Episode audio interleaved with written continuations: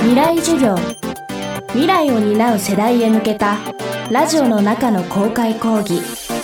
今週の講師は石川テレビドキュメンタリー制作部の伊尾木部幸男です。未来授業、今週はドキュメンタリー映画の可能性というテーマでお送りします。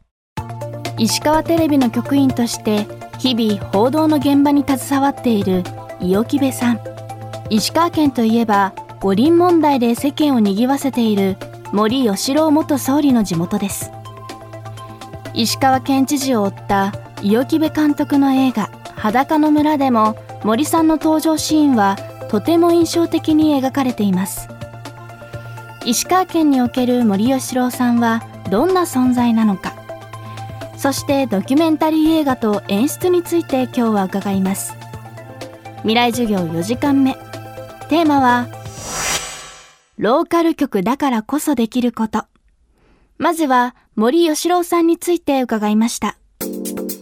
いやー、良くも悪くもやっぱり大きいですよね。ただ僕もまだ石川の局に入ってにねんで、森さんを取材したのは実はえっと先週の金曜日が僕初めてで、森さん石川県議会にやってきたんですよ。朝日新聞が朝森喜朗参考人で事情聴取っていうのを長官で抜いた日に石川県庁にやってきて、その日僕も取材に行ったんですけど、もう完全ガードですよね。だけど森さんが実はアンタッチャブルな存在かと思われるかもしれないですけど、そうではなくて石川県においてアンタッチャブルなのって地元第一紙の北国新聞、これが一番アンタッチャブルなんですよ。その中に森喜朗さんも入ってるというか、まあその時の一つエピソードを言うと、この県庁にやってきて一切取材に応じなかった、誰が声かけても応じてくれなかった。その日に北国新聞に行って北国新聞の単独インタビューに応じてるんです。それが次の日の朝刊に出るんです。まあそういうことなんですよ。行政権力だったり政治権力と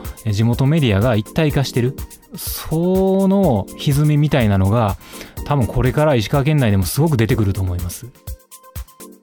伊尾木部監督の最新作裸の村、この中で監督である伊尾木部さんも画面に多く映り込んできています。ドキュメンタリーの作り手である伊尾木部さんに作品と演出について伺います。テレビドキュメンタリストの中に結構多いんですけど、ドキュメンタリーはガチンコでやるべきだと、演出なんて必要ないっていうことを言う人がいるんですね。だけど僕はそれは本当に間違ってると思ってまして、まずその取材対象者がいて、そこに僕らが取材に行った時点で現実変えちゃってるわけですよ。で、その取材対象者にインタビューをする、じゃあそのインタビューをどういうサイズで撮る、どの距離感でインタビューするとか、もうそこに細かい部分での演出ってもうすでに入っちゃってるわけですよね。だから演出から逃れられるドキュメンタリーなんてありえない。だからまず前提が間違ってるんです。で、まあ昔のドキュメンタリストに多いんでしょうけど、取材しているディレクターなり記者を映像からは外すべきだという考え方もこれ色濃くあるんですけど、それも今言ったような理由でやっぱりおかしいと思いますし、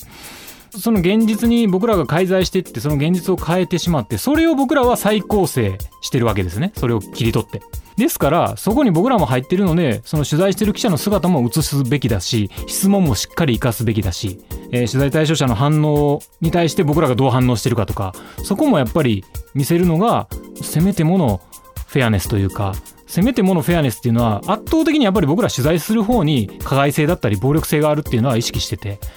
それからも逃れられないと思うんですよ。でもせめてちょっとでも公平さを示すためにはやっぱりそういうこと、自分もやっぱり晒していく、うん、自分にとって取材者にとっても不都合な部分もしっかり晒していく、そういうことをしていかないと、やっぱりこれだけメディアに対する不信も高まっている中で、なかなかそこを払拭することっていうこともできないんじゃないかなっていうのはありますね。地方ローカル局を舞台に劇場作品をにさく監督してきた伊尾木部さん、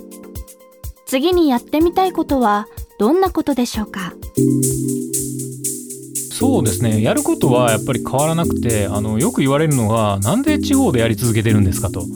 東京とか大きなところに行ってやればいいじゃないですかって言われるんですけど、いや全くそういう意識がなくて、いや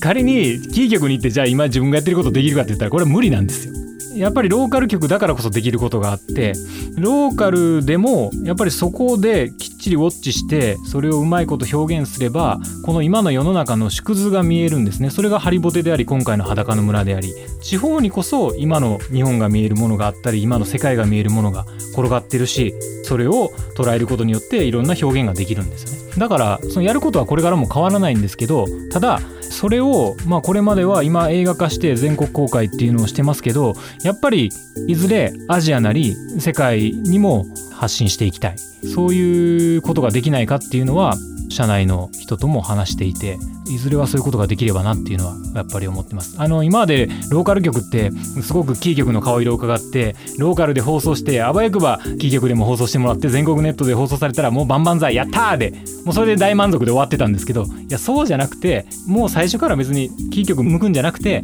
もうアジアなり世界を見て何かを作っていく、そういうことができればローカル局の位置づけもまた変わるんじゃないかなと思いますね。最後に映像業界を目指す若者へ、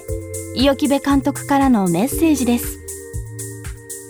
あの映像の世界って本当に自由だと思うんですよ。だけどその自由さをなかなか感じられないのが今の日本のテレビの現場のような気がしていて、でも YouTuber の人とか見るとすごく楽しそうにやってるじゃないですか。そういうなんかメンタルの部分で言うと、テレビの人たちっていうのはどんだけ本当にやりたいことできてるんだろうかっていうのは感じますよね、いろんな作品を見ていて。だけど本来は本当に自由な表現ができる世界なので、そのやりたいことはもしあるならば本当にそれをそのままやりにこの世界に入ってきてもらいたいなっていうのは思います。この今のちょっと窮屈な世界をぶち壊してもらいたいなっていうのは思いますね。未来授業、今週の講師は石川テレビドキュメンタリー制作部、そして映画監督の伊與木部幸雄さん。今日のテーマはローカル局だからこそできることでした。伊與木部幸雄監督の最新作裸の村はポレポレ東中野で公開中です。未来授業、来週は漫画家山崎まりさんの講義をお届けします。